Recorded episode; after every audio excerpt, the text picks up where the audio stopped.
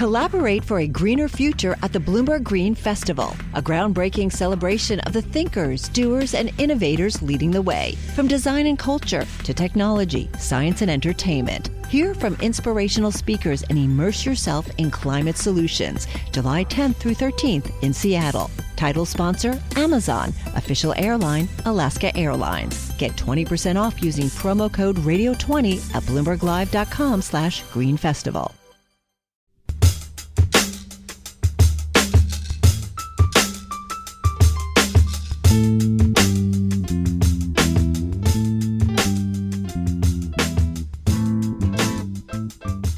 Hello, and welcome to What Goes Up, a weekly markets podcast. My name is Mike Regan. I'm a senior editor at Bloomberg. And I'm Vildana Hajric, a cross asset reporter with Bloomberg.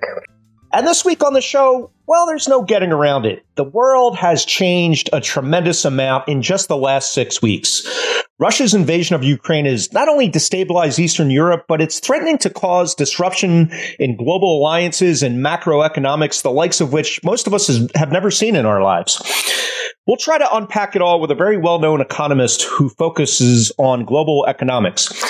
But first, Vildana, I thought of you the other night because my daughter is, she's very good at math. She's taking AP calculus and she was doing her homework and I, I confess I'm a little rusty on my calculus. I, uh, I, I haven't used it in about 30 years. And so she knows this and she knows not to ask me any advice on calculus. And, you know, I'm sitting in the room watching basketball and she, she comes at me with a worksheet with a bunch of calculus problems on it. And I think she sensed the panic in my eye and she said, don't worry, dad. I, it's not a calculus question. It's a grammar question. I, I've, noticed a grammar problem in this word problem, and I and I need you to tell me if this is right or wrong. And I thought this sounds like Vildana. Like Vildana, you would you would like refuse to answer that calculus question until the grammar issue is resolved. I feel like. I'm one of those annoying people who will point out grammar mistakes to other people. You know, even when they're talking, or especially at Bloomberg with with all of our stories, I'll email people and I'll say, "You misspelled this." Yeah. and it, it, it very rarely goes appreciated. Yeah, let, let the record show you're the one who said annoying, not me. By by the way, about that. Yeah. Okay, but the the segue you're waiting for the segue i know and and and i was thinking about the calculus of global relations right now i think is about uh, as tricky of an equation as we've seen in years and i think we got the perfect guest to solve it for us what do you think we do. That's a great transition. I wasn't sure where you you were going with it at first, but great tra- transition. I'm really really excited to have Adam Posen, president of the Peterson Institute for International Economics, join our show today. Adam, thank you so much for coming on the podcast. Thank you. And thank you for not segueing to me about being annoying. That would have been. or, about, or about calculus. oh, yeah, or maybe you would appreciate that. that so Thank you, Adam. I know I'm not the only one who's. I've lost all of my, my high school and college calculus. It's just gone. I, I It's like a new language to me. Yeah, it's Greek to me. Yeah. But, but my advice to her was when you're doing calculus homework, don't worry about the grammar. You're wasting your time. Just, just, uh, just just get over no, it. I think I think I think your daughter's onto something, right? As we demonstrate, it's how the question is phrased, even if it's a word problem that matters, as you are about to demonstrate. It, it does matter. Adam, I want to start out very broadly speaking. I was hoping you could just lay out what the Peterson Institute is for our audience and what you guys are all about. Sure, thank you. We're a nonprofit, nonpartisan, what's called a think tank or research institute. We are committed to the idea that globalization, well managed openness, freer trade, free move of ideas and people is welfare enhancing, is, is which is econ speak for better for the people of the world and people of the US, and that there are policies that matter in managing that. So, our staff, which is about 45 senior scholars, half full time, half academics elsewhere, are people who've generally served in senior roles in government and at some point in their life got a PhD and did some research and now do policy work instead of teaching or instead of making big money. Know, Adam, I want to get into sort of the, the nitty gritty of the, the current events uh, around the world. Um, but I wanted to first take a step back and just talk about the, the notion of globalization uh, and and the, the term globalists. You know, this has obviously become sort of a, a, a loaded term among many in politics on the right, especially um, um, starting on, uh, you know, during the Trump administration and, and now obviously, you know, uh, this whole notion of, w- you know, what's going to happen to the, the global order of economics uh, after Russia's invasion. Uh, you wrote a really interesting piece on this, uh, asking, you know, is this the end of, of, globalization? But I was thinking back to when I was a kid, and I think you and I are, are pretty much in the ballpark of, of uh, same age. You know, meaning we're we're very young guys, obviously. Um, but I was young and strapping yeah. young and shopping, bright futures. But I was thinking back to say the 70s and 80s when we were kids, and there was very much a, a, a, major pushback to globalization back then. You know, Japan was sort of emerging as a major manufacturing powerhouse. Um, uh, OPEC, there was a lot of resentment towards OPEC because of the oil embargoes of the 70s. And there was very much this sort of nationalist made in America push. Um, and, and year after year, you'd hear politicians saying, you know, I'm going to fix this. We're going to bring back manufacturing. We're going to bring back, you know, the steel mills and, and everything else, all these other good blue collar jobs. But it all ended up to be sort of just talk, right? And through the years, it seemed like sort of a further integration of the U.S. and the global economy was was almost inevitable, like like gravity, right? You know, um, with better technology, uh, better transportation, air travel, that it, it, was just inevitable that the world was going to trade with each other more and become sort of more liberal uh, globally as far as trade goes. So I'm wondering, is is this episode we're experiencing now, and, and really which started under the Trump administration, is it a different is this a game changer now or is it you know is it sort of the same idea that there's this pushback but that sort of that gravity of globalization will will take over again and the world will bend towards that that outcome eventually it's actually a little worse than you portray it. Um, the it isn't just since Trump. The, we we published some research our colleagues did about two years ago, where we decided to look at the facts, and the U.S. has actually been deglobalizing or closing itself off more accurately, uh, basically since roughly 2000. Um, so it's 20 years. It accelerated under Trump, and but it and it got more vocal but actually we have been falling behind. And when I say falling behind, I mean that quite literally. The rest of the world including high income democracies like those in Europe and Japan, but also places that you would not think of as terribly liberal or open, have been continuing to open up. The US is a very big outlier. And it's not just trade, it's foreign direct investment, it's trade deals, it's immigration, the whole host of dimensions on which the US has been closing itself off increasingly for 20 years. So you're right that the perception is that globalization was this juggernaut that wiped out everything in front of it. But that's actually a false characterization. What has happened, and I do think is the turning point now, and there I agree with you, is that these longer term worries about China not playing fair and taking advantage of us, and this long term political sense in the US that we we have to protect the, the limited number of manufacturing jobs in the world is the problem. Those things are accelerated and reinforced by what's happening now in Ukraine by the Russian invasion.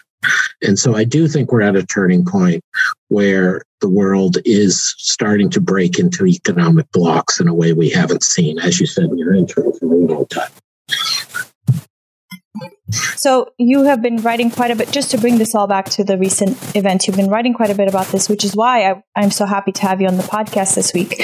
But in one of your recent pieces, you, you, you did write exactly that, that the world is splitting into two camps, one centered around China, one around the US. So I wanted to ask you to, to talk about that and what that looks like and how that develops. Yeah, and I'm grateful to you, Vildana, for inviting me on the show and noticing what I've been writing. When you're doing a think tank, that's all you got is hoping people notice what you say.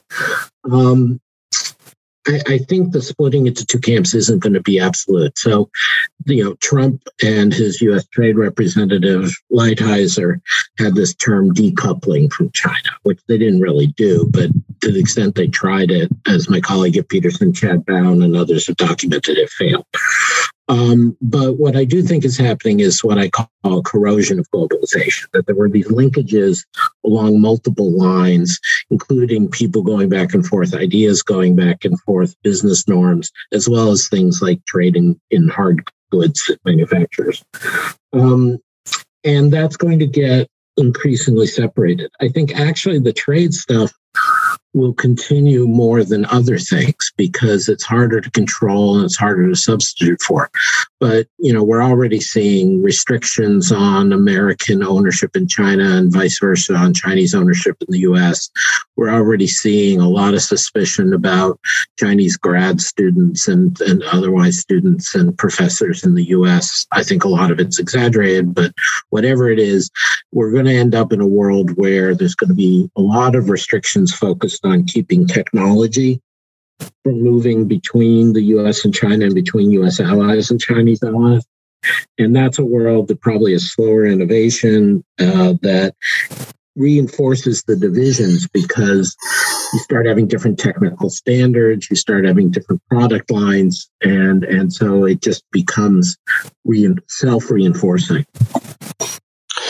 You know, and Adam, I want to uh, sort of ask you to put on your your central banker's hat. Um, and and listeners who aren't familiar with Adam, uh, go read his Wikipedia pages. One of these fascinating resumes. I, we would need a whole nother podcast to, to go through it all, but uh, worked for some time at the Federal Reserve, the Bank of England. Um, uh, I, I, don't know if you worked for, consulted with the Bundesbank in Germany. Um, long ago, long ago, long, I was. But thank yeah. you, thank you for touting my not my Wikipedia page. it's a good one. It's a good one. I encourage people to read it. But I, I want to talk specifically about um, inflation. You know, one of the things people like to say about this deterioration of globalization is that it, it will be an upward pressure on inflation, uh, obviously going forward. But you know, when we look at this red hot inflation that we, are seeing right now, there's a lot of finger pointing going on. Obviously, you know, there's uh, some research from the Fed sort of pointing at the fing- finger at fiscal policy. Um, I think a lot of people are pointing their finger at the Fed for keeping policy so loose, uh, perhaps for too long. Um, the deglobalization and obviously the supply chain issues that we've seen around the world. I wonder if, if in your head it's possible to rank sort of uh, what the contributors have been uh, to inflation. And, you know, with the benefit of hindsight, is there anything you think the Fed or uh, Congress and the government did wrong uh, as far as monetary or fiscal policy to, to get us in this situation? Yeah, I, I think the, the story is a little more complicated in terms of the linkage between globalization and foreign policy. I think the reduction in openness it does uh, diminish the amount of downward price pressure you get from abroad and it diminishes competition. And over time, that's bad for both inflation and productivity. But I think in the short term, it's actually kind of disinflationary because it, it, it it lowers the return on capital because you're investing duplications and redundancies. It lowers the, the diversification of capital because you're having to keep more money at home, either because of regulation or fear. And so, it, it, in the first instance, it slows things down. In terms of why we have such inflation in the US right now, I think a chunk of it is stuff that nobody foresaw, that people, myself included, lots of much smarter people in the central banking community, didn't fully get just how big a deal it was going to be to reopen the economy after COVID shutdowns, and in particular, how disruptive that would be to labor markets.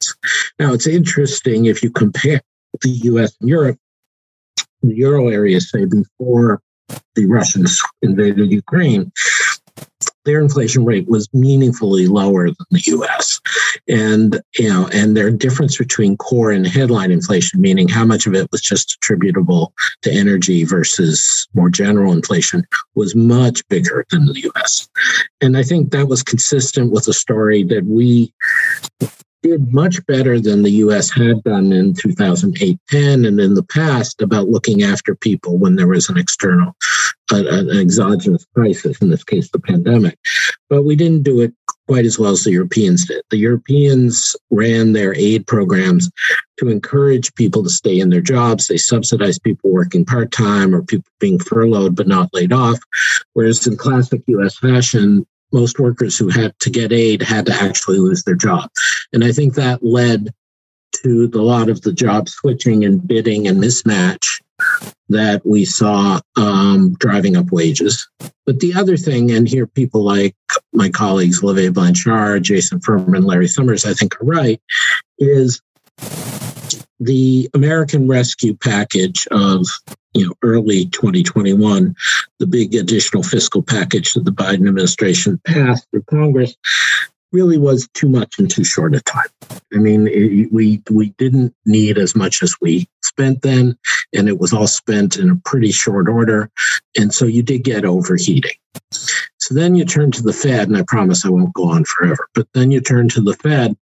I think the Fed took a reasonable gamble which was that if we run the economy hot, which there's a lot of good reasons to want to do, especially since we kept undershooting inflation for years before this, um, there's a chance the economy overheat, but we can afford to see how low we can go. I think the Fed took the gamble, but I think they should have, and I would have sitting in their place made the same gamble.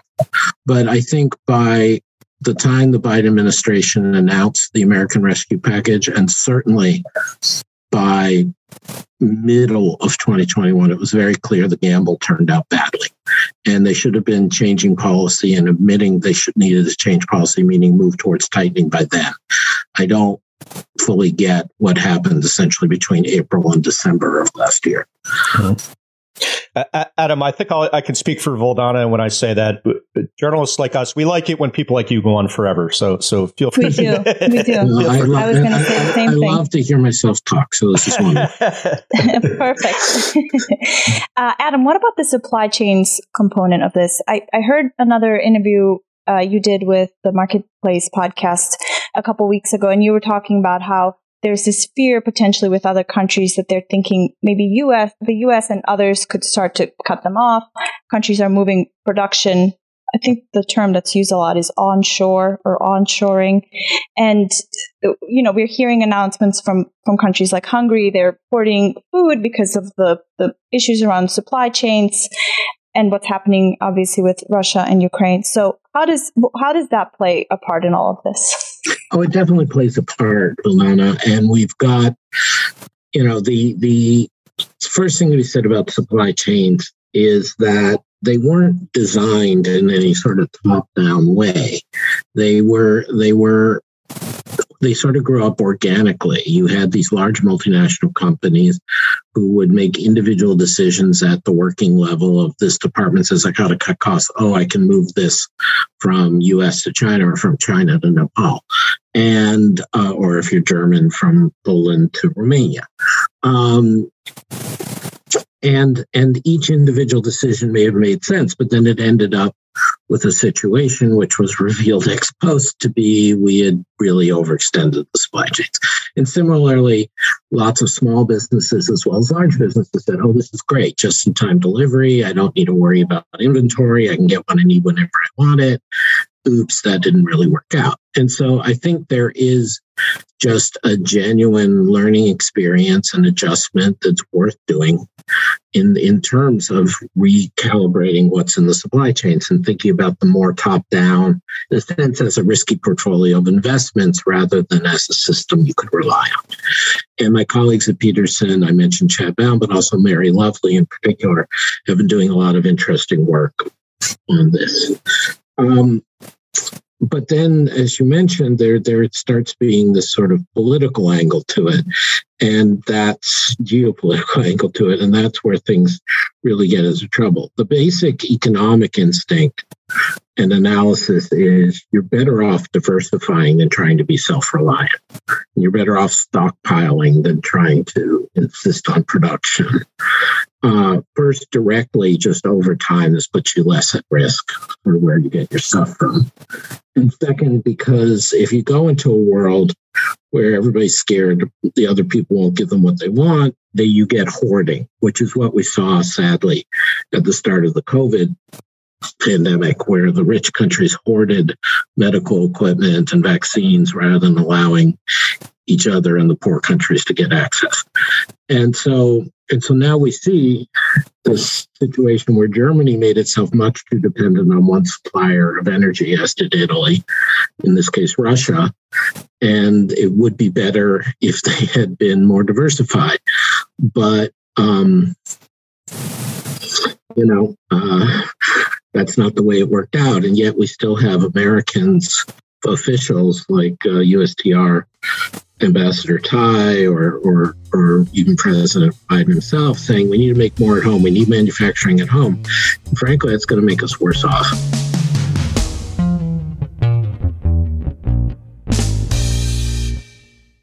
Hi, I'm Ron Kruszewski, Chairman and CEO of Stifel. Financial advisors, if you're not growing your practice, you're losing market share. Stifel is a growing entrepreneurial, advisor centric firm built for successful advisors like you. Imagine having the resources of the largest wirehouses and the support of the boutique shops, but none of the bureaucracy to get in the way of you serving your clients. At Stifel, it's your business, your book, your clients.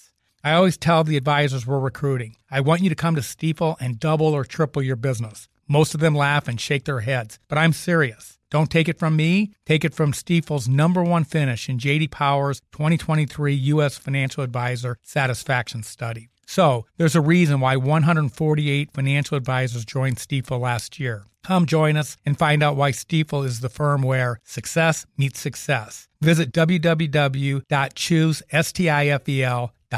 Stifel Nicolaus and Company Incorporated, member SIPC and NYSE. Collaborate for a greener future at the Bloomberg Green Festival, a groundbreaking celebration of the thinkers, doers, and innovators leading the way. From design and culture to technology, science, and entertainment. Hear from inspirational speakers and immerse yourself in climate solutions. July 10th through 13th in Seattle. Title sponsor Amazon. Official airline Alaska Airlines. Get 20% off using promo code Radio20 at BloombergLive.com slash Green Festival. I feel like there is a certain element of politician uh, who wants to bring the manufacturing back on shore, but also cap immigration. Um, and it, it seems it seems to me like you can have one or the other. If you try to do both, you're going to be in trouble. I don't I don't see how we could build, say, a Foxconn type of manufacturing facility or a, a semiconductor foundry without you know some supply of both low skill and high skill skill immigrants to to pull that off. Is that is that, is that basically you know the, the deal? I think you're exactly right on two counts. First, that for all the talk about economics, these are very much political decisions um, that not by the individual companies necessarily, but the elected officials. That often it's the same people who are anti-immigration are also anti-trade, also anti-foreigner in other ways. And we saw this in the UK and Brexit as well. That it, you know, it wasn't just this rational decision. Oh, I don't want to have too much regulation from the EU. The same people who were voting for Brexit were the same people who were nasty. The refugees, for the most part, who were the same people who are just generally suspicious of foreigners. So there's that element to it. But you made a very important point that immigration is critical to all kinds of processes, not just manufacturing, services, the functioning of the US economy. And this has been true across our entire history. This is frankly true going back to the ancient Egyptians, where they brought in these the, the Israelites of the time to work the fields. You know, you, you, you really set your economy back when you don't make good use of the people who want to come work there. And and so this this reshoring when it is combined for ideological reasons or even unwittingly with anti-immigration is definitely going to fail.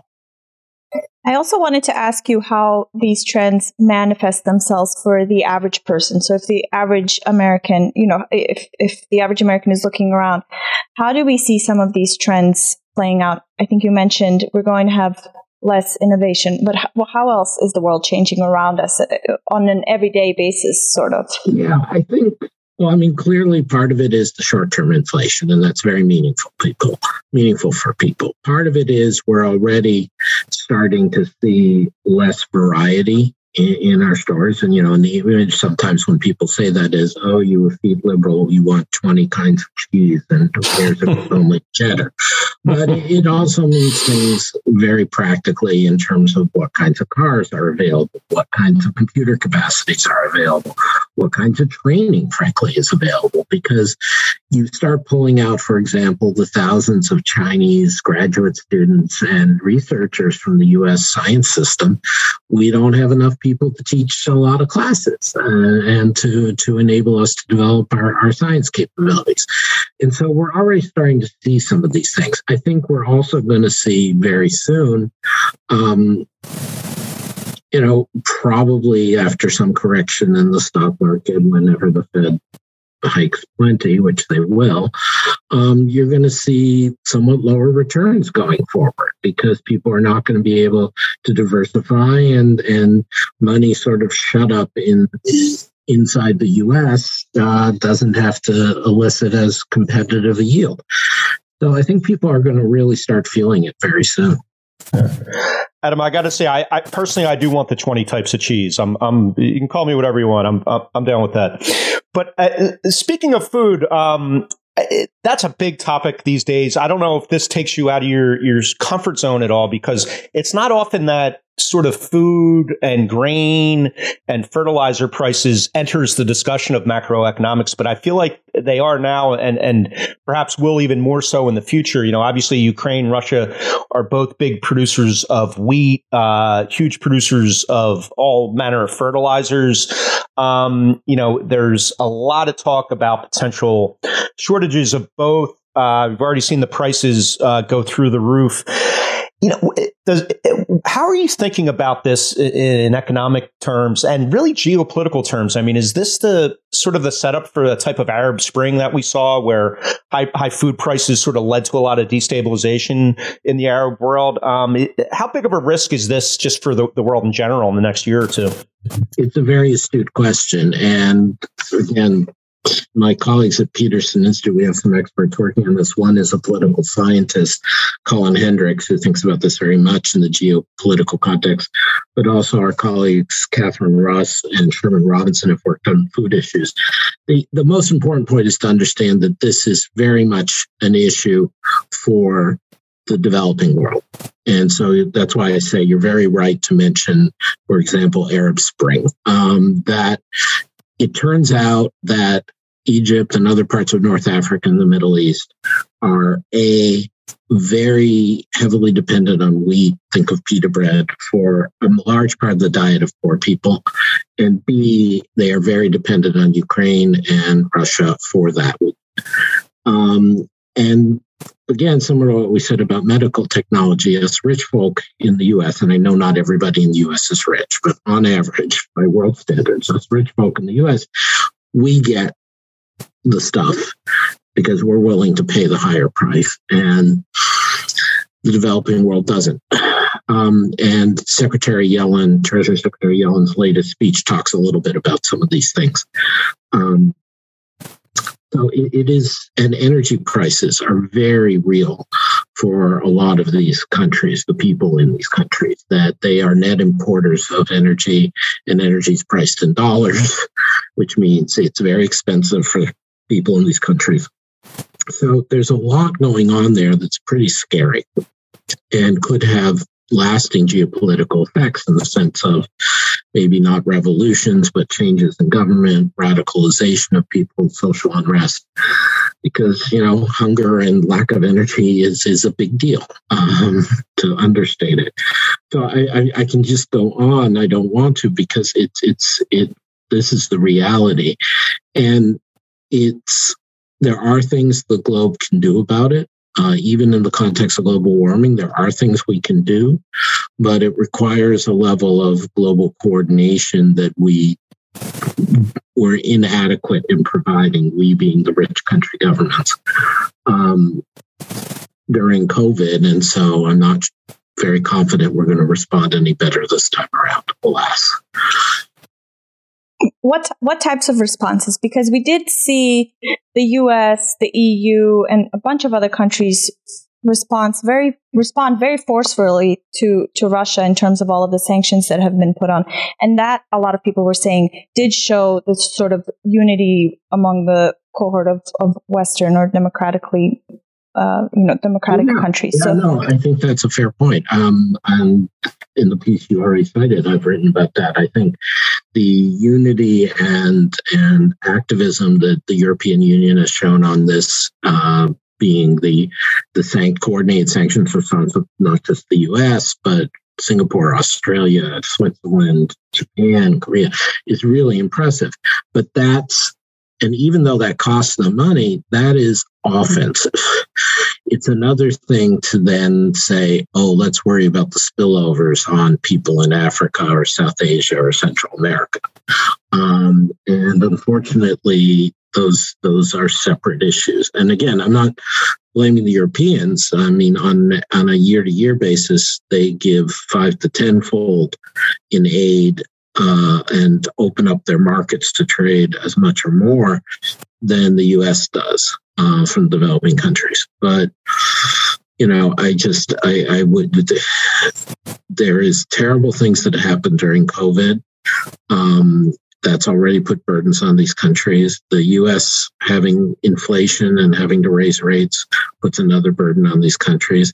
And then shortages of energy and food is the third burden. So, you know, people at the IMF, like the managing director and the new deputy managing director, Gita Gopinath, have been speaking about this. But you said at the start, uh, what are the policies? I don't see much out there in the in the bucket of proposals. I mean, it, there should be coordinated buying and transferring of, of limited resources over a temporary period. There should be strategic reserves like we have for energy, for food and medicine for people in the developing world. There should be efforts to assure countries that if they are willing to export and sell their grain or, or their soybean oil or whatever, that they will be able to get trade in return because that's the only way you get countries to be willing to export to others. Um, and as we mentioned, as we discussed, the Biden administration is not being very good about that. So there's a lot to do, um, and I hope I am completely wrong about how little, in my view, uh, the the U.S. is likely to do on this front. Yeah, Adam. To bring it back um, to to the realm where Vildana and I uh, exist in, in you know focused on markets. Um, uh, couple things I'm curious what you think about. Um, the one is obviously there's a lot of talk about how the U.S. and European sanctions against Russia could potentially disrupt the dollar's role as sort of the most important international currency. You know, there's already been talk about uh, uh, Saudi Arabia perhaps selling oil to China priced in yuan. Uh, Russia is demanding rubles um, for its energy.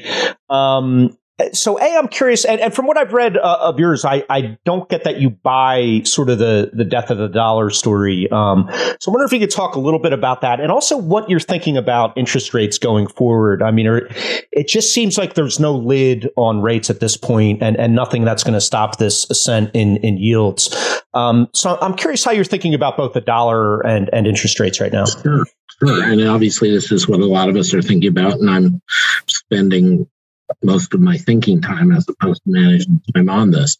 Um, in terms of the dollar, there's no question that the first instinct of people seeing what the US alliance did to Russian oligarchs, to Russian companies, to Putin, to the Russian economy, say, oh my God, I would be better off if I had some way of getting around the US financial system. I had some way of having assets that either couldn't be frozen or could be used no matter what the US did. And this is particularly true for, you know, people who borderline criminal regimes, people who are politically deemed enemies of the US, people with kleptocratic regimes. But it's also true, frankly, even for a lot of businesses, individuals, companies, even countries that might agree with the sanctions on Russia in the case of this invasion, but then are forced to think, but you know, the US is not that politically reliable. What happens if they suddenly turn on me? Uh, this shows they're willing to do that. So there is that sense of people thinking, oh my God, I wish I had an alternative to the dollar. But the, the fact is, there's a different problem that over, overrides that, which is you need an alternative. And if we're in a world where it's not just the US throwing its weight around, but a world which, as we've said, I think is dividing along political, geopolitical lines, then you're sort of stuck with, well, I can put my money in China or in Chinese assets, but then can I get it out from there? Will it be useful to me? And you look at things like the Chinese authorities deciding, no, Jack Ma, you can't do an ant IPO because you've annoyed us. Or, you know, no, all of you who owned assets in private school teaching, those assets are now worthless. Or, you know, we're maintaining capital controls on even resident Chinese born people on how much money they can take out of the, the economy. So you end up with a world where people are not thrilled about being under the dollar, but because of the security situation, um, the alternatives become even less attractive. And people are pushing more money, frankly, into safe assets, what are considered safe assets like the dollar. Um, so I think over the long term, meaning five years or more out, you will see some pressures against the dollar or attempts to create other financial systems or to build up what the Chinese payment system looks like. But for the next several years, I don't see it as, as on net having much effect on the dollar. If anything, the, the, the general security environment will lead to more of uh, excess savings chasing the dollar because there's not as many places the money can go.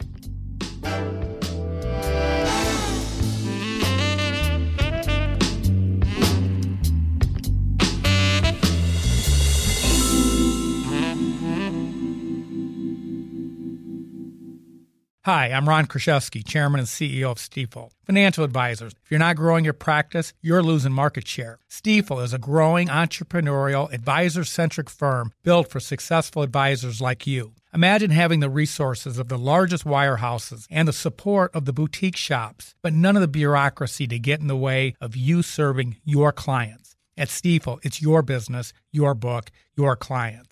I always tell the advisors we're recruiting, I want you to come to Stifel and double or triple your business. Most of them laugh and shake their heads, but I'm serious. Don't take it from me, take it from Stifel's number one finish in JD Power's 2023 U.S. Financial Advisor Satisfaction Study. So, there's a reason why 148 financial advisors joined Stifel last year. Come join us and find out why Stifel is the firm where success meets success. Visit www.choosestifel.com com. Stifel Nicolaus and Company Incorporated, member SIPC and NYSE.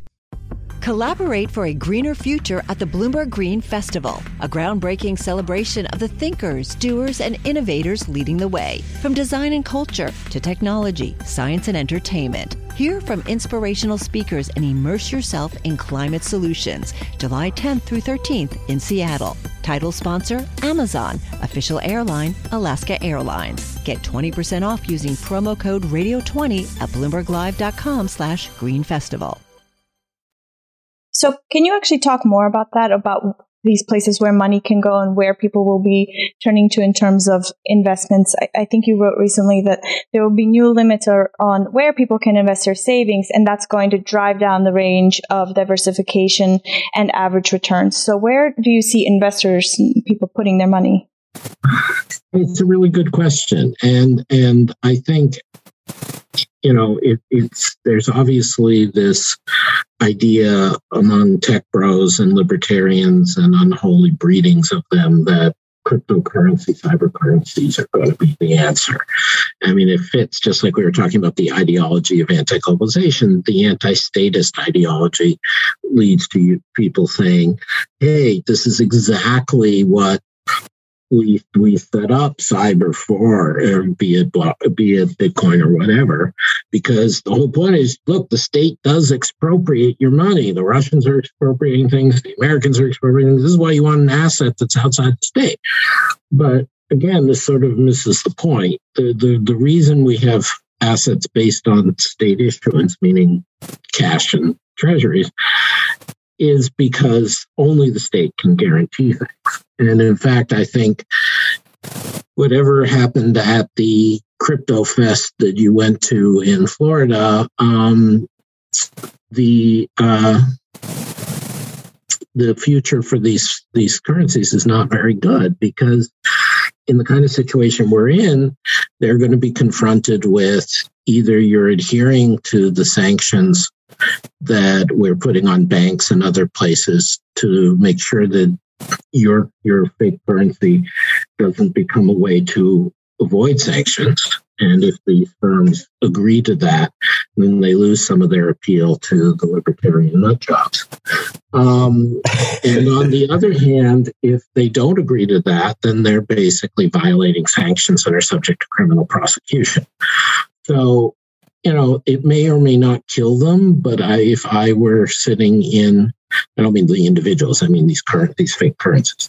Um, if I were sitting in a, a, regulatory seat in the U.S. government right now, I would be using this as my excuse to force as many of these these entities to choose one side or the other, and anybody who chooses to say I'm not going to comply with sanctions, I'll put them out of business. Um, yeah. So you know, so then comes what do you what what else are you going to put your money in? And so you're going to end up, you know, I think the euro potentially is a big winner from this process. Um, and the more Europe acts in concert and and the issues, they have a real opportunity to issue euro bonds as an alternative safe asset to the U.S. Um, to the dollar, and and there would be huge demand for that. Um, but besides Europe, I don't see any other new asset classes that will will be able to retain all the attributes you want, which is liquidity, property rights, and wide acceptance. Mike, just to catch catch our listeners up, uh, he Adam is referring to the crypto conference that I'm attending this week in Miami. Yeah, Vildana is surrounded by that what Adam called the unholy breed of techno bros and libertarians. Vildana, I hope you rented a Lambo for the week. You could put that on the expense account. Rent a Lambo. You think? We, I think we should. If you permit it, I'll do it. We should fly Adam down to sit in the back seat of the Lambo. I'm not sure they have back seats actually, but he could sit in the Lambo and and and you could you know give rides to techno bros and have Adam give give yeah. his take. We'll drive it. around Miami. That would be a good. That would be a good separate separate podcast. Adam, I wanted to ask you a little bit about um, Peterson's uh, relationship with uh, the government there in D.C. Um, and the White House. From what I read, you know, uh, you know, Peterson obviously, uh, to me, it sounds like you try to take a nonpartisan, sort of objective uh, approach to things. Um, and you've formerly had a dialogue with both Republican and, and, Democratic administrations, you know, the Bush administration, the Clinton administration. Um, it sounds to me like that all sort of ended uh, with the Trump administration. And, and, and correct me if I'm wrong about that. But I'm curious, what's it? What is it like now? Is there uh, uh, again sort of a, a, dialogue uh, with the Biden administration? And if you know you got five minutes with Joe Biden, what would sort of be your advice to him right now with this this economic situation?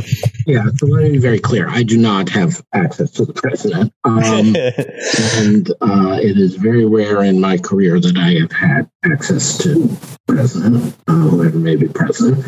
Um, but we are generally, with the exception of the Trump years, seen as people who honestly are trying to make a difference on policy, people whose views broadly are worth considering, even if it turns out that we uh, might disagree on some things, people who are evidence based. And therefore, as a result of that, people are reasonably influential in certain spheres.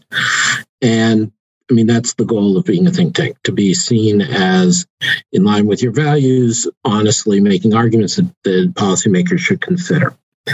and um, and occasionally you get resonance and you're able to get them to do things you want them to do can persuade them that they should do it so under the Trump administration, like people in all kinds of fields and areas, you know, it was your political enemy, you disagree with us, therefore we're going to say nasty things about you. I'm grateful and glad we never got horribly attacked. We never got beset by, you know, some some flash mob either on the internet or in general that the Trump associated people have been known to sic on people they don't like. We've been fortunate that way. But, you know, we essentially, with the exception of people at the Council of Economic Advisors, we essentially had no contact with senior officials in, in the Trump administration. In the 40 years of the Institute's existence, or 35 years prior to that, um, we had varying degrees of influence, but we always were in conversation. Um, we were in conversation constructively with people in the first Bush administration. Very actively in conversation with and hope helpful, I think, to people in the Clinton administration. We continued that in the second Bush administration. Uh, we continued that in the Obama administration. So then you get to the Biden administration, and you know, it like again, like everybody else, nothing special to us. The Biden administration respects rule of law and respects the idea that people can disagree, and respects that you should try to do the best thing in government. And whatever else you think of the Biden administration, those three things are very true and are good things. And so we do have some resumption of normal interaction with senior officials in the administration. But, big but, um, the administration, including some people I know well personally and have spoken to, is in, I think, a very different and wrong position on a lot of trade issues and a lot of globalization related issues. And they believe that people like us and some of our current staff and affiliates who were officials in the Clinton and Obama administrations were equally as wrong in their approach to trade and globalization, and that it's politically and economically important to put that aside. So we are agreed to disagree, and we don't have anywhere near as much interaction with the people on the, say, trade side of the administration as we do with people on the finance macroeconomic side of the administration that's fair. I mean, that's very different from being shut out and people denying what you say. But I, I wish we had a bit more opportunity to persuade uh, some of our colleagues in the Biden administration that where they're essentially continuing Trump administration policies on immigration, on trade, on foreign direct investment, they're making a mistake. In terms of globalization and this scenario that uh, we've been talking about, about the corrosion of globalization, I actually wanted to ask you what, what the upsides are to this, because I heard an interview recently with a Washington Post reporter who actually was talking in response to one of your recent articles, and she was going over everything uh, we've just been talking about. But she was saying that there is potentially some upsides, and that, for instance, millennials are welcoming to some of the the aspects or some of the changes that we might see, including maybe better workplace practices mm-hmm. and, and, that type of thing. So I wanted to ask you what some of these maybe more positive developments might be. Yeah, and and, and there, for example, I frankly agree with a lot of the things the Biden administration has wanted to do, even though they didn't get through Congress yet, a lot of them. Um, and I agree with a lot of the things they're doing on executive order basis. Look, the the sad fact is that the U.S. treats its workers worse than any other high income democracy, at least in economic terms. We we we give a lower share of the economy to labor wages as opposed to capital. We do not provide universal health insurance. We do not provide universal higher education. We do not provide high quality education. We don't even provide water that's drinkable in some places. And even in countries that are far behind us in per capita income, they mostly do provide all those things. Additionally, at some economic cost, but I think justifiably and not at huge economic cost, these countries have more labor regulation that protect workers. Um, they protect them more from abuse by by their employers. They protect them more from uh, what happens if they get unemployed. They protect them more in terms of health and safety. So, you know, the U.S. is totally behind, in my view, on all these things. And you could move the U.S. a long way in that direction before getting anywhere close to where the economic costs become large versus what you're doing to help people.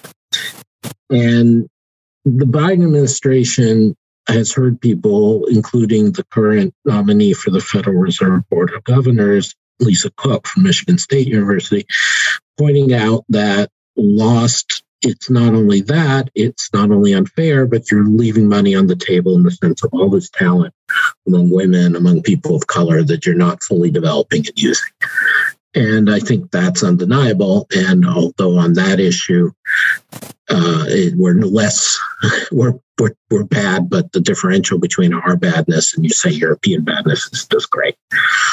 Um, so ultimately, Donna, when you talk about the younger people and what they want, you know, I think it would be a great thing if we got more political pressure for that. Uh, that including the um, major acts to make it easier to unionize, that including much higher health and safety standards, which to me would be a very logical conclusion of the COVID experience. Um, the removal in a free market way of some of these restrictions state by state about what your qualifications are, the removal of some of these terrible non compete agreements non disclosure agreements that workers in very you know non-technical jobs or not like fancy consultants still get constrained so that they can't change jobs easily there's a lot of stuff out there a colleague of ours at peterson who's primarily at mit sloan school anna stansbury has done some very powerful work saying, you know, you can raise the minimum wage, but even before you do that, you got to make sure the workers can force employers to actually pay the minimum wage. You have to enforce it. Um, there's a whole agenda to be done, and it is very worthwhile to keep asking the obvious question. You know, if Germany and France and England and Australia and Canada, and for that matter, even Spain and, and Portugal, you know, manage to provide all this for their workers and their economies don't crater, why the hell don't we? Yep. Yep. Absolutely. Well, Donna, I will say there's one aspect of this podcast where globalization is very, very, very important. You know where you know what I mean? The craziest, weirdest thing? The, the craziest things we saw this week. I've got a special global crazy thing tailor made Oh, for, for Adam. But first let's let's hear yours first. Well, I'm going to go with something that I've been seeing at the Bitcoin 2022 Miami conference this week. And, and there's a couple of sort of, uh, you know, attention grabbing things that have been happening. One is that the, the mayor of Miami unveiled a statue of a, of a, it looks very much like the Charging Bull statue on Wall Street, except this one is more, uh, I don't know. It sort of looks like a transformer. It has blue laser eyes, and it's, it's meant to speak to the crypto crowd. And then just hearing some of the panels and some of the speeches, Mike Novogratz, who is, uh, you know, he's the CEO of uh, Galaxy Digital, he came out and he said he could see Bitcoin going to a million dollars eventually, a million dollars per coin. So And that of course, and of course, he doesn't own any of that He's got- he's got interest. no- no vested interest. Yeah. no vested. Purely objective analysis there. Uh, Absolutely, absolutely. No book to be touched. I'm sure, Vildana, your conference is uh, there's an abundance of crazy things. We'll have to we'll have to wrap them up. Uh, all the ones you saw next week too, because uh, I think yeah, you're there we'll all have to do bloopers or something. Yeah. Yeah. How about you, Adam? Have you seen anything crazy this week? Yeah, I mean, there's all kinds of crazy stuff out there. Obviously, um, to me, the the craziest thing is I, I is the disjunction between currency movements and reality. So, you know, Turkey's there. They've got, I think, a 60% annualized inflation rate at the moment, which is a lot. And yet somehow Erdogan's still going and the Turkish lira hasn't gone to zero. Similarly, I'm happen to be in London at the moment and I love London. As you mentioned, I used to work at the Bank of England as an MPC member for a while. But you know, I look at Brexit, I look at how badly the UK is in terms of labor supply and energy supply and market opportunities. And I'm like, why the hell is the pound up? And they've stopped, they've stopped supposedly taking money from Russian oligarchs. So I, I really don't know what's keeping the pound up. But anyway, those are the things I'd be Yep. looking at. That's pretty good. That's pretty good. And now I've, I've read the, the ruble is uh, back to where it was before the war began. Who would have guessed that? Yeah, I mean that. I just have to be very clear that the, you know, as far as we can understand it, and a colleague has something coming out of this. That's because there's no actual rubles being traded. Right, so, right, not, so the number is whatever the It- central. it's it's a it's a print on a screen, not not a true uh, not Yeah. a true eye. Well, Adam, I'm going to leverage uh, your Bank of England experience for my crazy thing um, because, and correct me if I'm wrong, but I picture when Bank of uh, England policymakers get together that about 80% of the discussion is official business, and then the other 20% is uh, all about soccer. Is that a is that a good ratio? You think? Sadly, it's all about cricket, which I even understand less. all right. Well, I'm sure there's some Football. You mean football, Mike? football. I'm sure there's some football football which, which talk. shows, shows, shows, no, there's some, but More cricket. All right, we'll find a cricket crazy thing next next week. But th- in this week, one of the most rage-inducing incidents in international football for uh, fans of the English side was in 1986 uh, quarterfinal World Cup game. Uh, uh, England was playing Argentina, which had the famous player Diego Maradona. I've actually talked about this on the podcast before, but Maradona scored in that game what's known as the hand of God goal because he, he went up for a header and it went in and the refs didn't notice that he had used his hand. Uh, a- a- but all the photographers caught it. The replay showed it. Uh, Eng- England fans were outraged, but the goal went in the books. And they asked him afterward, they said, well, how did you score that goal? Was it a, a, a handball actually? And he said, it's a little bit of the head of Diego Maradona and a little bit of the hand of God that, that made that goal.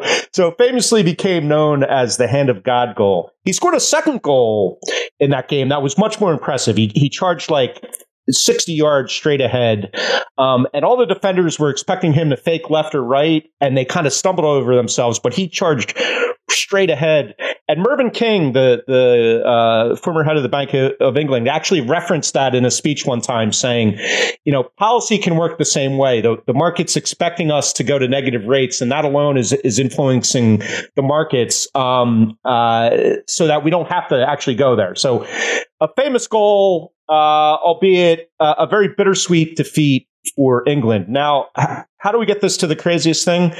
The jersey Maradona wore for that game is up for auction at Sotheby's. Um, and let me, I, I like to keep a, a poker face when I tell you about these things. Um, so I'm not going to sort of hint at what the, uh, what the value of this is, but I will read one quote from the auction house and they, they call this, the moment is iconic in the history of sports. Uh, they're going to say, a this shirt is on a small list of the most important sports memorabilia items in the world. So Maradona's shirt, where he wore the hand of God, where he wore during the hand of God gold, and what's called the goal of the century, the second goal he scored, is up for auction. Vildana, what do you think Sotheby's is expecting for this jersey? I'm going with $120,000. One hundred twenty thousand dollars. What do you think, Adam? You, if this were prices right, uh, would you, what would you what would you bid for the Maradona jersey? 350 million rubles. I, I got to break out the currency translator to figure out uh, how much that is worth. I think you're probably closer though. Four million dollars, five point two. Uh, I'm sorry, four million pounds, five point two million U.S. dollars. Wow. They they expect for this. jersey. And lest any English soccer fans get outraged at me for even bringing up this episode, I, I want to point out that this may have been the goal of the century. But that shirt is the trade of the century because at the end of the game, Maradona swapped jerseys with the English midfielder Steve Hodge. And he's kept that jersey this whole time and now is this d- deciding to deciding to put Wow. it up. So Maradona had I'm shocked by this. Maradona had the goal of the century. I think Steve Hodge has the trade of the century. Uh, so pride, pride for England because I'm quite sure the shirt he gave he gave uh, Maradona is not having that resale value. Probably So- not having that resale. I, I would agree. I would agree. But I, uh, uh, my prediction is some some London bloke is going to buy this thing and set fire to it in, in, in the middle of London. I, that's a good prediction, actually. That's a, I, and turn it into an NFT. yeah. If you set it on fire, you have to turn it into an NFT. Then it'll be worth- point. Get you get you two bites at the apple. That's a point. Yeah. Adam Posen, it was a real treat to hear your thoughts. Um, just absolutely perfect timing to have a, a guy like you on it and, and share their insight with us. We really appreciate it, and hopefully we can bring you back someday in the future. That'd be great. Thank you so much for having me. I enjoy your podcast and I appreciate getting to partake in the fun. Thanks. Thank you, Adam.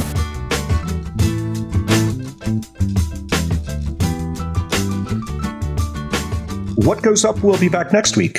Until then, you can find us on the Bloomberg Terminal website and app or wherever you get your podcasts. And you can find us on Twitter. Follow me at Ring Anonymous. Vildana is at Vildana Hajric. You can also follow Bloomberg Podcasts at Podcasts. We'd love it if you took the time to rate and review the show on Apple Podcasts so more listeners can find us. What Goes Up is produced by Magnus Henriksen and Stacy Wong. The head of Bloomberg Podcast is Francesca Levy. Thanks for listening. See you next time.